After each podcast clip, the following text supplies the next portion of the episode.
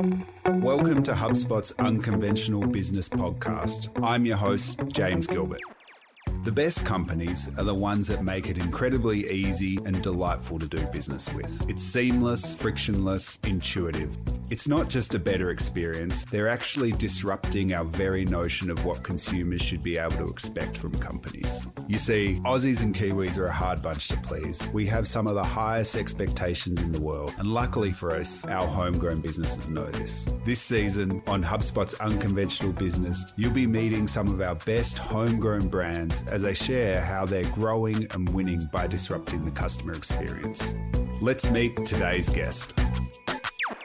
Back in 2010, two civil engineers were working in rural Queensland trying to replace some broken down equipment that was wreaking havoc and productivity on an earthworks job. After trying to search online to find replacements, they quickly realized there was no online solution, but this needed to be fixed. So, in the spirit of true engineers, they decided that they would be the ones to build it themselves. And what they built was iSeek Plant, now Australia's largest online construction hire marketplace. Today, we're joined by the CEO and co founder of iSeek Plant, Sally McPherson. Sally, welcome to the show. Thanks for having me. Oh, thanks for coming.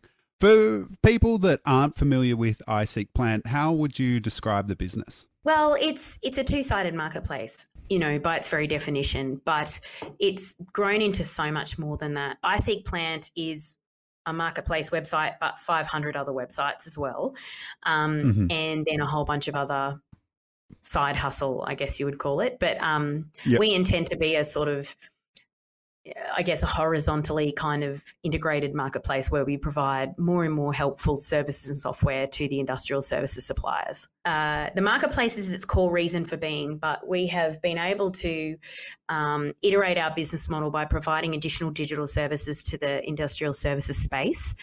And that kind of grew from you know, people would register an iSeek plant and not have a domain, not have a website. And is that because a lot of the suppliers are often smaller businesses and so they don't have those capabilities in house as much? Or what's the dynamic that's given rise to, to you being able to offer those services?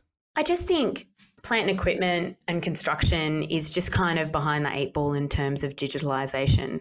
Um, and I think that um, it's because everything was just done very old, in an old fashioned way. Lots of handshakes, mm-hmm. lots of uh, you know looking each other in the eye when you when you do things. And I, I don't know, it's just an old fashioned industry built on old fashioned principles, which I love. Um, and it, it was just ripe for organization. There's so much money to be saved in finding the right suppliers w- with a close proximity to your job, especially in a country like Australia um, that has like such broad geographical expanse and then little cities spotted everywhere. You know, mobilizing a machine costs thousands and thousands of dollars. And any, anything you can do to find a supplier locally or a machine to a um, particular specification locally saves you a fortune. Um, on your job and has real productivity impacts. So, um, you know, the fact that the the business was born from like a real problem and a real issue that um, my co-founders were trying to solve. So yeah, it's born from this, I guess, this need to cut costs in infrastructure and mining projects and residential projects and agricultural projects, and you know the the need to transition more of their business development activities online as well. So a lot of our customers are like got guys driving around in utes, eating Chiko rolls, driving into site sheds, you know, at $110,000 a head count. Um, whereas leads on iSeek Plant costs them between six and 20 bucks a go. Um, you know, wow. It's, it's just a different, it's a more competitive way of doing business and drumming up business for the on the supply side. The one thing I always get curious about with businesses where the industry is somewhat behind the eight ball is or behind like the digitization path of other industries is what does that um that sometimes I imagine makes it hard to have initial success as well, where it's like, oh, there's actually better ways for you guys to get business. Here, we'll send you leads from a website, and somebody might be like, what do you, what do you mean? Like, I'll just chat to Frank, and Frank hooks me up with business. Oh yeah, What what was that like in the early days? It was bad. Um, yeah, so I yeah, I mean, like getting laughed at, getting told to, um, you know, leave the office. The internet isn't real. Oh, wow. You know, to meeting oh, people oh, wow. that had never heard of Facebook. Um, to I've never won a job online. Real. I never will. Yeah. Um, wow the you know right through the the gambit um, the education process has been so long we're still in the middle of it but mm. we're really really committed to to helping our customers understand that they can be doing things cheaper and you know to go back to that reference about the guy driving in the in the ute you know, they're paying that guy $110,000. The most he can do is take three meetings a day. Um, you know, we're, we're trying to express to them, you know, every time that guy drives onto a site shed, it's costing you $350. And yeah. he's not driving in there at a time when something is required or someone's looking for something, you know. And so what we do is we try to relate everything back to common denominators in these businesses, common overheads, common expenses, and try to show them that the internet can do it so much cheaper for them and how much cost costs they'll cut out of their cost base. And they're all ears then because they're they're you know the profit margins in plant equipment and in some construction services are really low. Yeah. Um, and there's a lot of pressure on them as well. So, um, you know, once we found this way over the last seven years of getting through to them and making it resonate to the to the extent that COVID has really shoved the whole attitude oh, process. That's along. interesting. Yeah. We have never done it. We've never done a video call with a customer. And now I just walk down like the hallway where our meeting rooms are, and it's just customers dialing in every day. We can't see our customers anymore. We're not able to go and visit them, which is how we used to sell. Um, yep. And it's like something in their brain has changed around okay, I've got to video call my customers now, and I've got to do business from devices and digital lead generation and it's like the, the idea has mushed in their brain and it's really yep. really made a difference and the attitudes are changing so fast. Like we're even he- hearing about people using paid traffic acquisition like pay per click and adwords never before. Um, it's just changing really fast. Their attitudes are really really moving forward and that's um i think I, I do think we've had a big part of that. Like we've been we've been beating this drum now for nine years. It's a long time. But even I, I understand COVID must actually be a bit of a godsend to your business, where a lot of these people who previously were, it was taking a while to educate, now yeah. didn't have a choice but to learn about this stuff. And and I think to your point, like once they realize they can just probably hop on a video call from home versus having to jump in the car and drive two hours to go and do a meeting and drive two hours back. Uh, I doubt they'll do that again for a while. But you saw success pre COVID as well. Like, what were some of yeah. the ways you were able to? I love your marketing. Wish I could uh, do the same. I think it's a bit trickier as a public company, but I could understand that got crazy viewership and and probably uh, definitely entertained your audience. Whether it educated it, I would I'd be super curious to find out. But you definitely saw success. So, what were some of those early wins? Is was it all around cost? So, I mean, we have a very substantial kind of outbound sales and marketing engine here. Um, mm-hmm. We built the majority of our brand in social, so like our yep. voice um, in social, but it's not any type of branding or marketing trickery. Believe it or not, that's just the humor of my brother and I and our fa- like the other founders. Like we've just got a very self-deprecating, very Australian kind of attitude in that. And I was the one writing the blog to start with, and you know, it took off like a bottle rocket. Like there was nobody mm. having opinions about construction and mining at that time, and all of the industry publications were just you know, basically pa- cash for comment type publications. And I was taking a position on things that were really contentious, like, you know, Carmichael Coal and um, and and some of the other major projects, and um, you know the greenies targeting construction and and project delays and all sorts of stuff. And it was just like it was just unbelievable. The success of our blog back in 2014 or 15 was just astronomical, and then the impact that mm. had I would walk into every sales meeting and there's not a not a single meeting where someone didn't say, "I read your blog, I love it." Um, so oh, that wow. was so that was a big part of the early days, and then mm-hmm. I sort of ended up not being able to write as much, and we had to sort of ghost write it and and and we just kept them. We sort of focused in social around. Um, uh, you know, around funny stuff and around the brand message. We did a couple of viral campaigns, and then the driver, which is probably the one you're referring to, where we did the Uber mm. thing with the Franna. Um, yeah, we we write all that stuff internally. We shoot it with friends. Um, you know, wow. all of those messages are all done internally. Um, and but the, the process of to answer your question, the process of educating the market has been a face to face situation. It has been sitting in yep. front of a guy. I've got this ROI calculator thing where I built where I've taken all of the data from like our 500 customer websites and shown them that I can reliably predict how much revenue they might make out of a website and their investment mm-hmm. in that website versus things like like we've just done so much to try to get them over the last couple of years to understand they can save so much money by taking a part of their business and moving it online and then we're sort of moving even more now into sort of consulting work where we're helping them establish some of the frameworks that we built within our sales team flow, which has got a lot to do with HubSpot. Um, mm-hmm. In like real time tracking of proposals and sales funnel management, and um, you know the way in which we we actually follow up with leads and we're, we're actually developing those frameworks now for our customers. It's really cool. And now it's like really cool to be a part of it. And it's really cool that they're trusting us with it. Yeah. So you've kind of almost got like three businesses, it sounds like you're trying to solve. Like you're trying to get suppliers for the marketplace, get customers for the marketplace, and then you're trying to almost provide marketing engines for those suppliers individually. Yeah, so we have a hmm. marketplace business, we have an yep. internal digital agency, and we now have a finance company as well. Was that always a vision, or has that been something that over time it was like, oh, the marketplace is clearly needed, let's get started there? And then it was like, a lot of these suppliers actually really need a digital agency that has knowledge and skills in this area, and that's an obvious extension. And then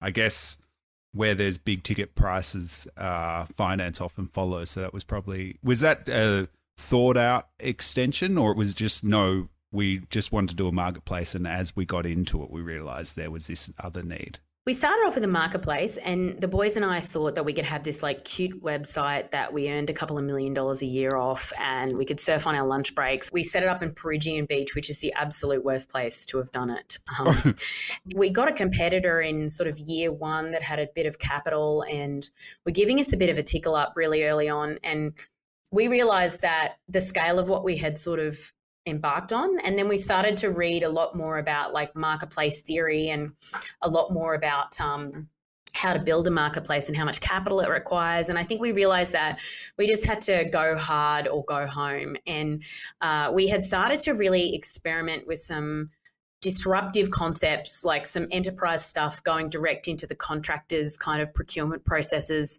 and that's how we ended up on um, Seven's radar. And when mm-hmm. we met Seven, and they were really they were keen to invest, and we went through that investment process. And then yep. I guess set our sights on the big time, and then work kind of towards the big time. And the Seven investment was really helpful in sort of um, putting us in the leadership position in the eyes of the customer.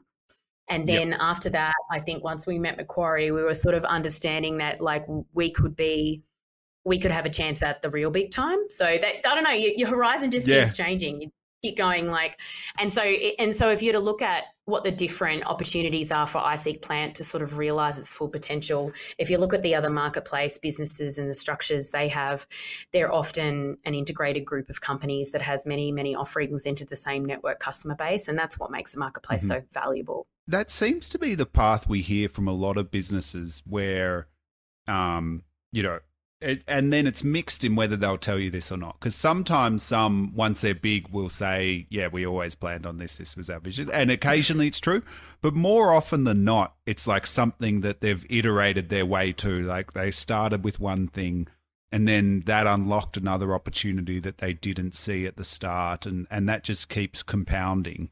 And I think in a situation like yours where they all feed off each other to a degree around this marketplace concept, it, it makes a pretty valuable business. Did you all consciously have a moment when it sounded like the seven investment was a pivotal time where you went from, okay, we're just going to be surfing making millions of dollars and just well look that's obviously very reductive we're working really hard yeah. but before yeah. that we were but uh, yeah we, I, I think i went surfing on three lunch breaks tops right the whole time yeah but did you all did it require some level of i didn't, had you all left your jobs at that stage or that was a time where some of you were working in other jobs and this was on the side or what did that look like personally because it feels like it would have been a level up recommitment kind of thing. Oh my god, yeah. So I was at Microsoft before.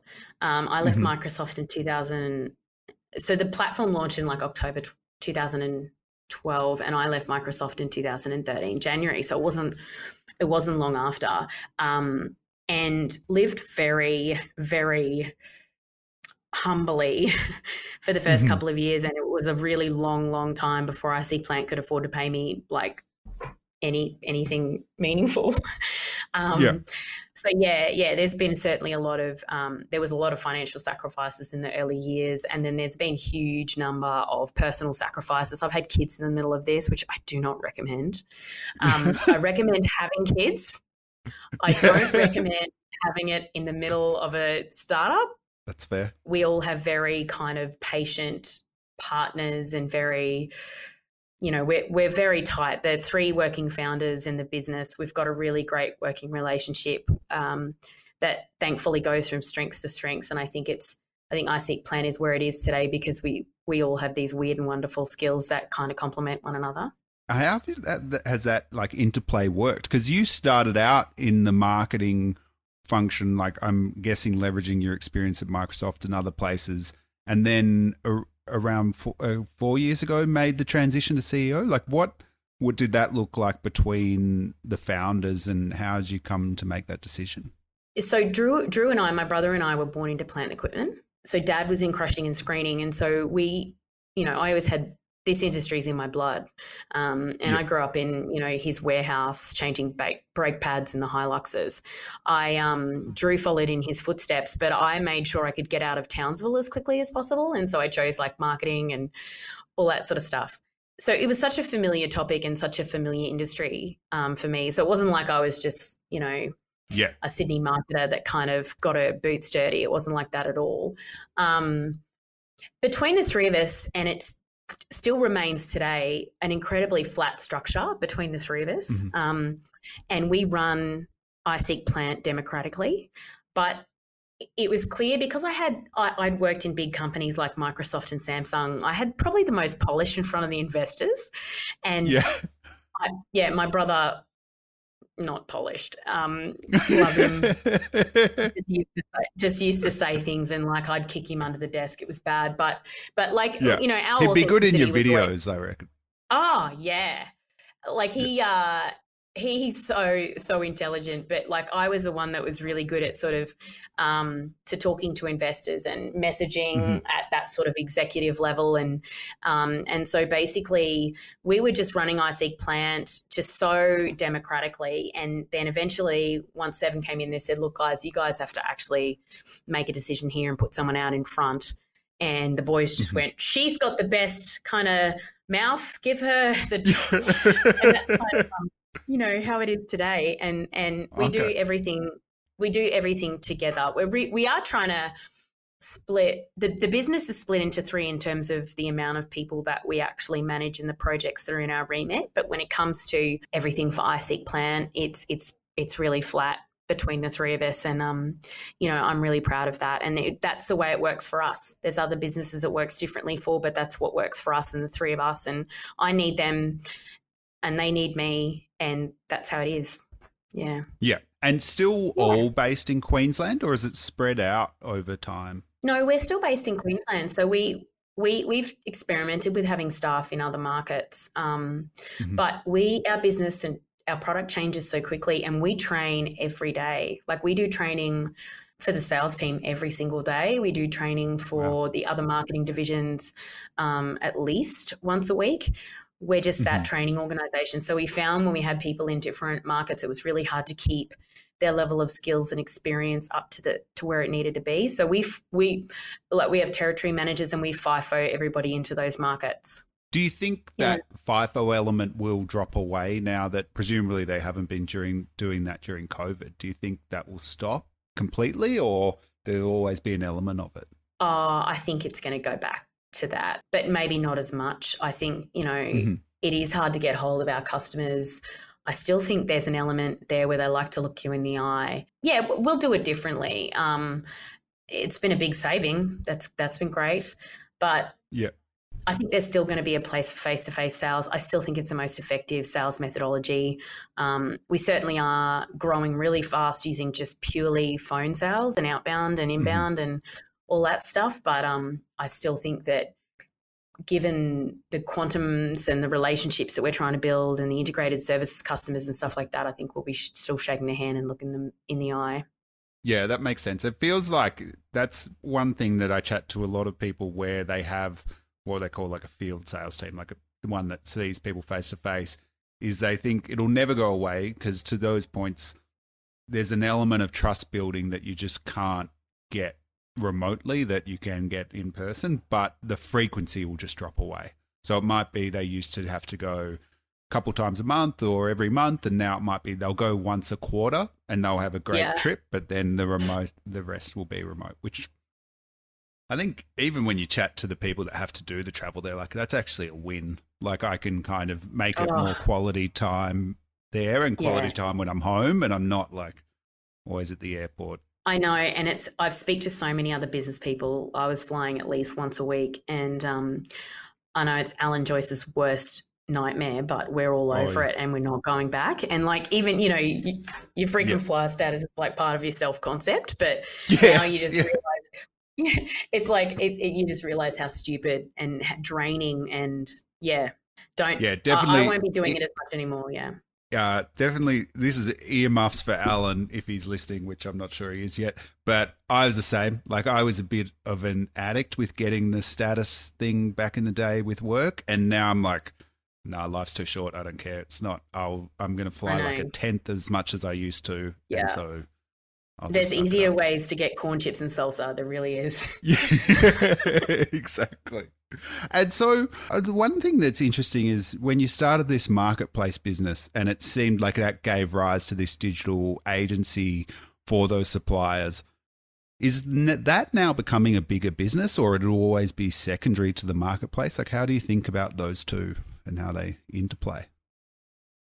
Well, I I think about it the way Google thinks about it, which is the marketplace is the castle, everything's a moat. I think mm-hmm.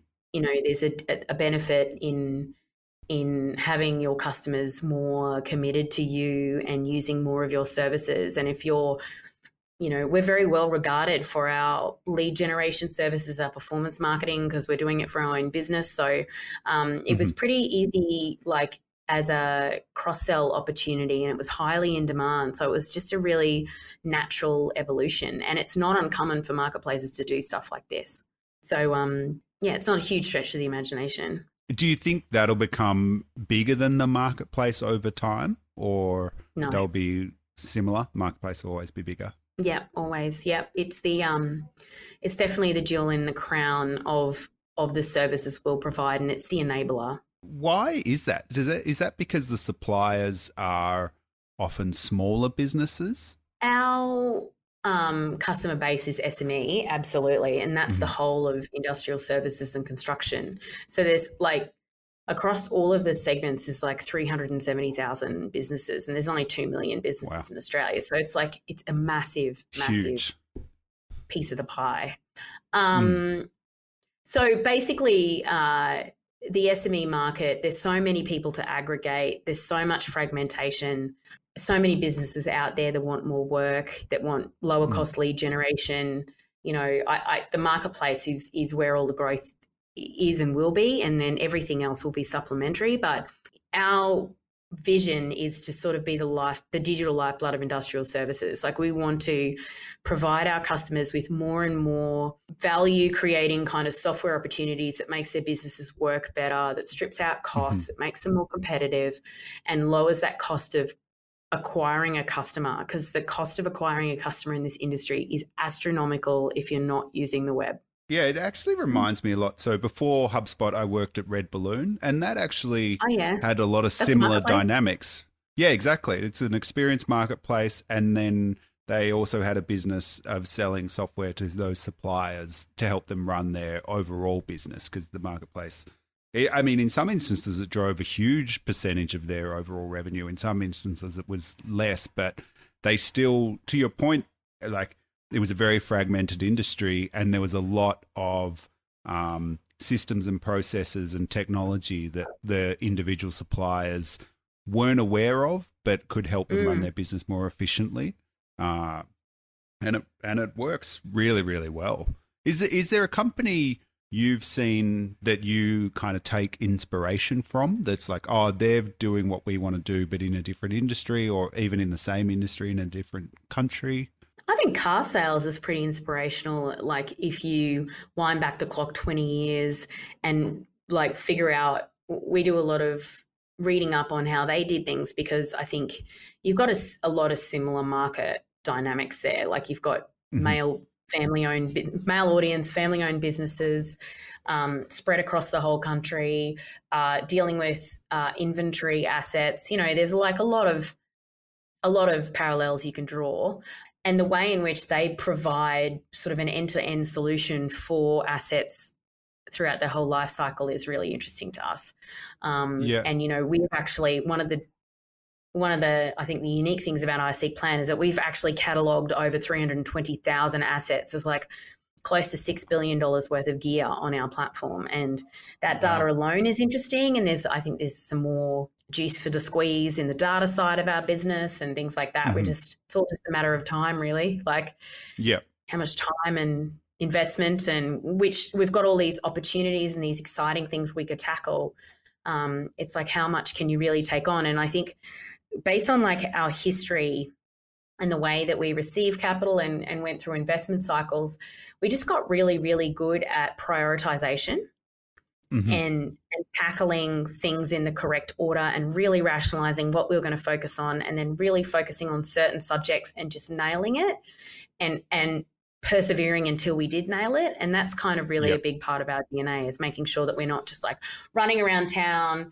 wasting money pivoting changing you know we just we always had the right business model in terms of the fundamental economics of the directory and the marketplace side of it um, Mhm. and that we've just we've just turned the cogs around the around the edges rather than you know spend a lot of time and investors money just kind of pivoting all over town pivoting is one of those things that it sounds good, but it's also like uh it, it, it doesn't even necessarily sound good. It depends who you're talking to, but there's an element of like no, sometimes you just need to persevere to fix a thing. Pivoting is actually another word for giving up sometimes, where it's like you Yeah. logically can know what the right path is, and it's like, you know, like building a muscle. Like it's simple but hard, and you need to stick with it to to get it done. A hundred percent. Like just we're just we're just really good at digging in. We just dig in and dig in and dig in.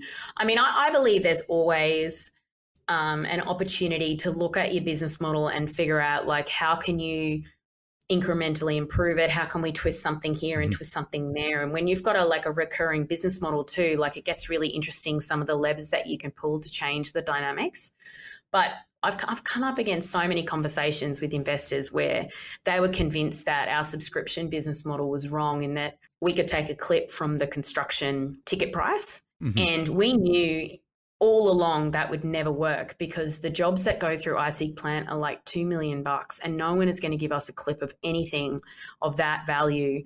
And I would sit, I can't tell you how many people, how many people in the investment community I've had to explain that to. And Yeah. and we just knew all along, right? And I've had to come, I've come up against some really robust criticism of like, why don't you do clip the ticket? Why don't you do pay on performance and all this stuff? And we're like, it's just never ever going to land here. We know it, and we've Yeah. had competitors cry and just go to the wall over it. it sounds like as you said at the start like this industry is in your blood and so you knew like deep down like how the industry would react to things it sounds like your competitors i'm guessing didn't have that kind of dna that maybe meant they would try those things If you look at the broad metrics and um, mm-hmm. like in terms of traffic, if you look at the number of assets listed on the marketplace and stuff like that, we're in front of everybody in the world who's tried this this thing on. Wow. And I'm not trying. I'm not trying. That was a humble brag, wasn't it? Sorry.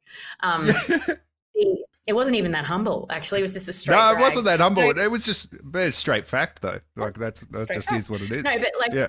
When yeah, when you look at both the the both the sides of the marketplace and and even the economics of what like turnover and stuff like that, and some of the other, th- there's been something missing in everybody's models because this is such a complex problem to solve. Like the mm-hmm. amount of machines, the way the sites are, like there is so many nuances. It is so not vanilla. It is every so many problems with the complexity of your user base and your customer base and their machines and how they earn money and their margin and where they're based.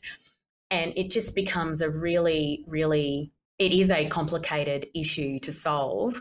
Um, and when I look at the different business models that have popped up all over the world, and I look at who the founders are, they're they're missing some like some of them some some of them haven't come from the industry and you can tell that and then yep. some have come from the industry and they're really industry focused but they have no experience in building traffic and driving SEO and social and they don't get the demand side and so you know you really do have a look at the the the and then some of the other little guys that have come into our market like there's been 13 or so websites launched and only a few of us are still on even on the internet. Um, mm-hmm. They've started a website with the same assumption we started it with, which is no money, thinking it could be small, and then you know just not had investment. And yeah.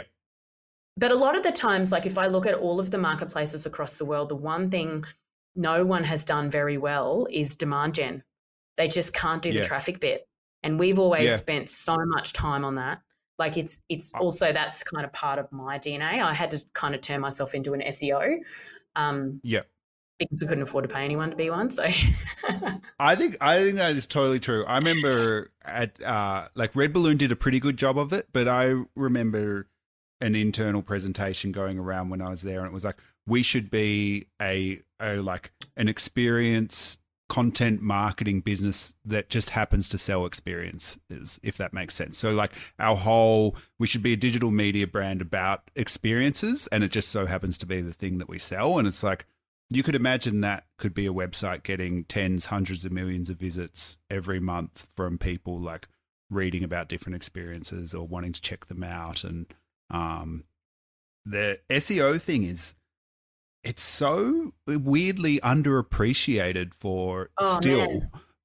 It's for how powerful like, it is.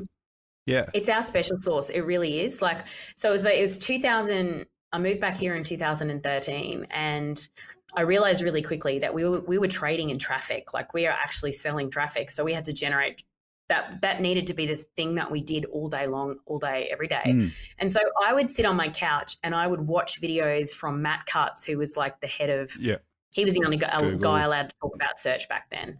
Um, yeah. And I would read, I would listen to everything. I would read everything. I'd be in like the search engine world forums, like asking questions, and I'd be tracking the algorithm. The first thing I do still today is I wake up and I look at our Webmaster Tools every morning. It's like I kiss my husband hello, and then I'm on Webmaster Tools. Like I just, addicted, we're addicted to it. It's a really complex feel. And so I would go off to MozCon and, um, you know, all of the um, summits and I would learn and learn and learn. And then I started writing the blog and that got us a heap of traffic. And yeah, so mm-hmm. I, it's, it's search is like so much a part of our DNA. We actually run a search internship here for uni graduates and undergrads. Oh, wow. Um, yeah, so search is such a big thing. And because we have such a massive site, like it's a, it's such a huge site with all these pages and all these locations that we we never met a single agency that could understand understand the scale of what we are doing, like from a search yeah. point of view. Um, so yeah, search is like is a beat the beating heart of iSeek Plant, definitely. Yeah, I think for any marketplace, it's like as you uh, like uh, you're totally right. Like you're as a marketplace, you are arbitraging traffic and if you can't generate that traffic, you're not going to be able to create value. For you don't exist. So, like, what are you doing? Yeah, exactly. Yeah. And so, um, so even in the US, like I know often in when there's like geographical businesses um, like you know, you're obviously just focused on Australia. The US sometimes tends to be ahead. There hasn't you're outpacing even competitors there in terms of your size and scale. Well, like yes, in terms of the sort of the marketplace side of things, there's some different models over there that we've been tracking, and some have yep. pivoted to like a digital lead gen platform, not an sort of asset directory. There's these massive competitive pressures over there, like United Rentals and um, some of the big plant hire companies can just like make decisions over there and just end you overnight. Like we've seen some marketplaces that were doing okay a couple of years ago just get wiped out by one decision. I loved your videos. Your videos are so good. Yeah, that That's like, like so that Uber one has seen two million people. That's wild. It's almost like I feel like it's like the LADbible for construction. You've like niche down. Yeah, without the sexism and, and yeah, yeah, because not on my watch, but um, yeah. it's very, very blokey. There's no question it's very mm-hmm. blokey, mm-hmm. yeah. But so is our audience. Is that more of raising awareness for your brand and just good fun? Or it's like, no, actually, this is direct response style advertising. It's helping us convert customers. Like, how did you think about it? There's an element of social marketing that's brand marketing, in my opinion. You know, gone are the days where you kind of need to build a you know organic audience in order to be able to create an advertising audience like facebook has loosened all of that up now um, but the the viral campaigns that we've done have always sat within a like within sort of the brand marketing vibe and because mm-hmm. we've got like a large marketing database and stuff we were able to deliver our um, viral content out through our social footprint, which is really big, is like across all the platforms, is about 212,000 followers now.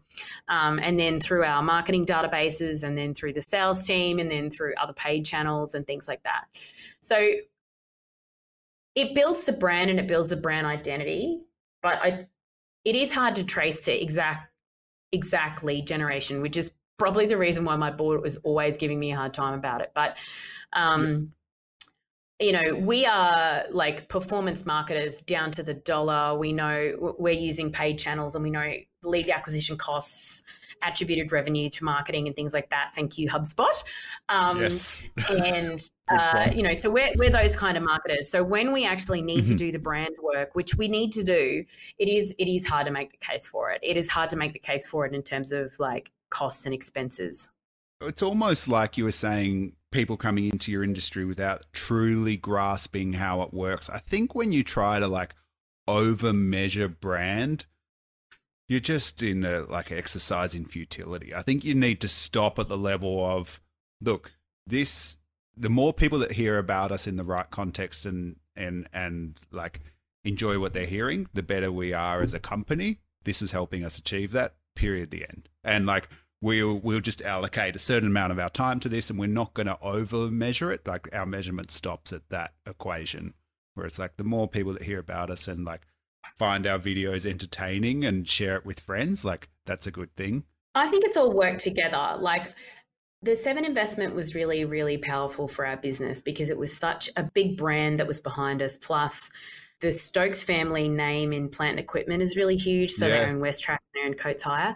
So it was such a big endorsement. And then, you know, using some almost some above the line tactics in social was really really important to communicate the message that we were the legitimate sort of market leader in the vertical and things like that because it's weird it's like the plant hire industry and the construction industrial services supplier space has very few concrete concepts about digital businesses and things like that. But one thing they did know is that there would be one prevailing marketplace. And when yeah. all these competitors were coming out, they had to pick a horse to back. And as the years went by, it was us. Um, and so, you know, and they would say to us, well, it's obvious, you know, you guys are, are, are.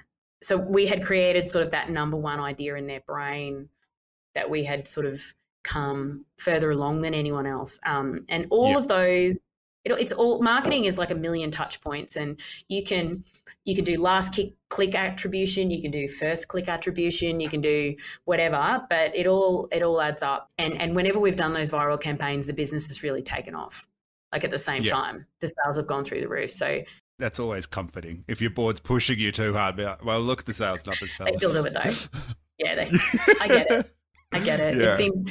It, I mean, there's creative risk in it too, right? So we're, we're we're sort of debating that at the moment because the last one was so successful. Like, are we going to be able to be as funny again? It's always a big question mark. It's tricky. What um what was it about? Was it just business performance that made it clear to them that you were going to be the dominant marketplace, or there was some other element? I think. Well, it's a pretty early stage investment. I think a Mm, lot of early stage investments really center around people and founders and whether whether you get along and they you fit in their portfolio and all that sort of stuff in terms of them picking us. And obviously i'm not them so i don't know. But i i, definitely know they looked at other competitor in our in our vertical and decided that our business model was more robust and that um, that it was more appropriate for the industry. Um, Yeah. and that you know and and i think having gone through a, a recent investment process which with macquarie bank and they're very very astute investors you know they understood that our, our business model was profitable and um, and growing and capital efficient and so yeah so we've always been really prudent as people have run the business but uh, Yeah. I shouldn't speak for Macquarie I'm not No, well, I mean, the fact that they invest says a lot, doesn't it? It's like, well, they just put their money where their mouth is, literally. So, yeah well they uh, rarely get it wrong I've got to hope they were right this time too yeah, it's no, well, it definitely sounds like they are. What and when you look to the future, so you've obviously had a lot of success so far, and and seem to be leading the pack in this industry. What does iSeek Plant look like in five, ten years? Does it go the way of car sales and become a big public company, or you want to keep growing it privately and see what happens? What does that look like? I think, you know, you, you certainly, it's not wise to list a business like this until you've got the business model baked because there's no there's no opportunity once you're once you're listed for you to take risks or pivot or change what you're doing. So there's we've done heaps and heaps of research in this space because our ultimate aim is to make sure that our shareholders just get a really great outcome at the end of the day whenever that horizon is and we maintain I maintain a lot of information and research on the different outcomes that are available to iSeek Plant. Um, and sorry, someone's No, getting that's all right. clapped out there. Pe- people were Um, happy about the option staying open. Yeah, yeah, yeah. Uh, but they're pretty self-congratulatory. It's probably something really small that happened, like I don't know, someone's open rate on an email. yeah, It's funny. Someone someone came into work on time. It was like, oh, that's brilliant. Yeah. No, well, on Fridays we send our like weekly news update wrap out and they all crowd Yeah. around one of the main TVs on the floor and they like cheer how many people are on real time on Google Analytics. It's pretty cute. Uh, they've got like personal bests cool. and stuff like that. Yeah. oh, that's cool. Yeah, so we're definitely um, we're seeking to expand iSeek plants um, categories across all of industrial services, um, and go you know beyond plant equipment through services and supply. So I would really hope that we would be the central marketplace for industrial suppliers in the future, and that's that's where we're at. And then as part of that, we're sort of offering software and services to more and more suppliers in industrial services for in a B2B capacity in terms of exit and things like that, I mean, we do heaps of research around what the potential outcomes are for our, us and our shareholders. Um, and I think we're just working towards the best possible value outcome for them. And hmm that might be a listing, that might be a trade sale. It, I don't know. Um, I have a saying that you can take me out of iSeek Plant in a pine box. Um, Yep. So that So, has to be uh, baked into it. Yeah. Yeah, so they, they take me out in a pine box or they sack me. But either way, uh, Yeah. I would like to be on the roller coaster for as long as possible. I guess having too firm a concept around what the end state looks like, I think is kind of pointless. Yeah, no, I I agree. I think whenever someone has a crystal clear thought around something that's so hard to predict, it's like mm, that's cute, but there's a lot beyond your control, and like you can just do the best you can and see what options you've got at the end of the day. I love our shareholder base, and I like there's some friends and family amongst them, and people that took a bet on us that were in the really early years when we were just a business plan, and I mm-hmm. I feel so much gratitude towards them, and I just can't wait for the day that you know I get to deliver a big like novelty check. Um, yeah, that'd be pretty cool. So, yeah. This podcast series, we've been interviewing businesses where they've taken an unconventional approach to a problem and they were right. And because of that, they've seen a ton of success. And it sounds like, you know, you took an unconventional approach where you tried to use the internet to help power businesses for people that didn't even necessarily think the internet was a thing. Uh, yeah. I think now that now they're not able to deny that. But what no. are you doing something now that's unconventional that people are saying like, no, that that doesn't exist or that my business doesn't need that or the industry doesn't need that you're like oh we actually think it does and this is this is why i think this is the very mashup of trying to digitalize an industry like ours that's like all dirt and you know we got guys running 25 million dollars worth of assets on a whiteboard and they're still yeah. doing it like construction yeah. is paper tickets with like pie finger marks on it. You know, it's it's so antiquated in some areas. Some areas are like streaming forward at the speed of light, right? So uh, one of our investors yeah. position partners does like machine control and GPS positioning and survey technology and that stuff's been around for donkey's years. But in terms of Google, Facebook, inbound lead generation, yeah, um, online marketing, uh, e-commerce, things like that. It's just it's it is such a juxtaposition from that world to the world that we see on sites and in our customers' offices. And, you know, the, the fact that they're they're doing it the hard way and there's so many things we can help them with and so many new ways of doing things that help them make more money and to compete uh, and things like that that's one of the interesting things that this year has somewhat shown is that people are still early in digitizing their business. I think a lot of companies that are helping businesses digitize have actually had a banner year. Like they've a lot of people who were late to adopt are now being forced to adopt, like you were saying with video calls earlier. Yeah. But I think it's still early. Like I think there's still actually a ton left to do before everybody's up and running digitally and is running their businesses efficiently and to your point not using whiteboards for pretty serious sums of money. They've got software that helps them do that more efficiently and they can grow their business better because of it. So i think it's still probably where you started. It's just we're just very early in that transition.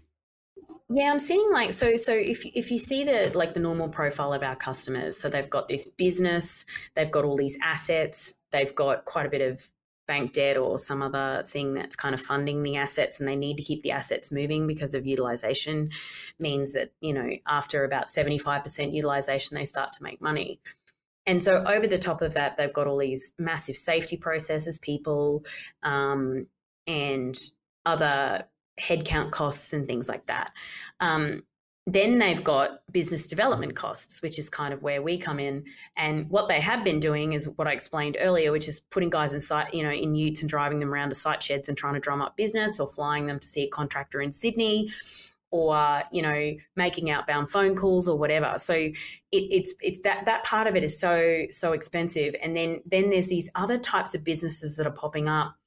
Well, they're not popping up, they're kind of changing to being more of an inbound model. So we're seeing some of like companies that we've been working with since the very, very beginning, that have been on our platform since day one, that have been able to change the dynamics of their business to be like a control center in the main depot where mm-hmm. the leads and the calls are coming into them and they don't have guys that are going out and they don't have the the whole handshake motion where they win work that way they're basically receiving the leads the tender opportunities the different jobs they're pricing them and they're sending they're sending their prices out and then they're winning it on that basis and they've got like some of them have got one or two headcount in their head office that are handling sales inquiries and and managing a CRM and things like that. And so just just that very big shift in a cost base mm. in the way that pe- people are running their sales flow and managing um, like a sales funnel and thinking of it like a sales funnel and how many how many quotes do they have out and how many are likely to close and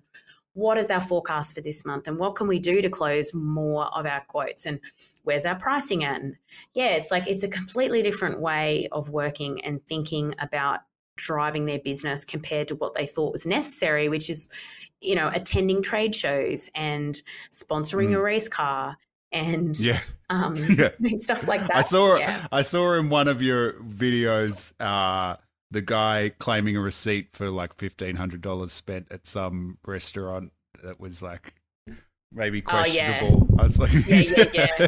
Yeah, that still happens. Uh, yeah, it's not needed for marketing though anymore, but they uh yeah, it still happens. Not here at iSeek Plant. No, well, no, it sounds like uh, the efficiencies are clear, and it sounds like you have helped demonstrate to a lot of your customers exactly how clear, and they're growing as a result, and that you know, COVID aside, it's a move that everybody clearly needs to make if they're in a low, lowish margin but expensive industry. You need to try to find that margin wherever you can, and uh, embracing these like modern marketing and sales approaches helps you do that. So it's kind of it's it's pretty clear, and that's why obviously you guys have been super successful so far. Yeah, I don't know. I, I get scared about it saying that we're super successful because I just feel like we've got such a long journey ahead, and and, yeah. and I guess my horizons are set on um, us getting to a destination where we're much bigger and we have you know so many more customers, a lot more services and things like that. So so far so good. It's been yeah. a really tough nine years, but it's starting to get really fun, and the growth. You know, when you're growing, it's fun and uh, that's kind of where we're at right now. Well, congratulations on the success so far, and uh, I I I think it's prudent for you to be paranoid, but also uh, enjoying it. I I think it's a home run, and that you guys are going to continue to grow like crazy. So thanks. Well, thanks for all your support. Like, uh, yeah, we've built our whole business uh, with HubSpot at the core of it, and it's a really we're doubling down. We're going even harder this year. Where um, so yeah, like it's a, such an important tool in in us optimizing our spend and you know executing on that capital efficiency and the tracking of our sales team and the constant efficiencies and optimizations of our sales and marketing division. So thank you for building great software and uh, and being supportive of us as a partner in Australia. Of course, we're definitely getting that cut in the podcast. Sally, thank you so much for joining us today, and congratulations on the success so far. Um, it sounds like it's definitely it was hard fought in the early years, but now you're starting to see uh, a lot of growth that I'm confident will continue for the future. So, congratulations and thanks for joining us. Well, thanks for having me, and thanks for um, thanks for being such a supportive partner of iSeek Plant. Thanks for tuning in to Unconventional Business by HubSpot. If you liked what you listened to, please subscribe, and I'll catch you on the next episode.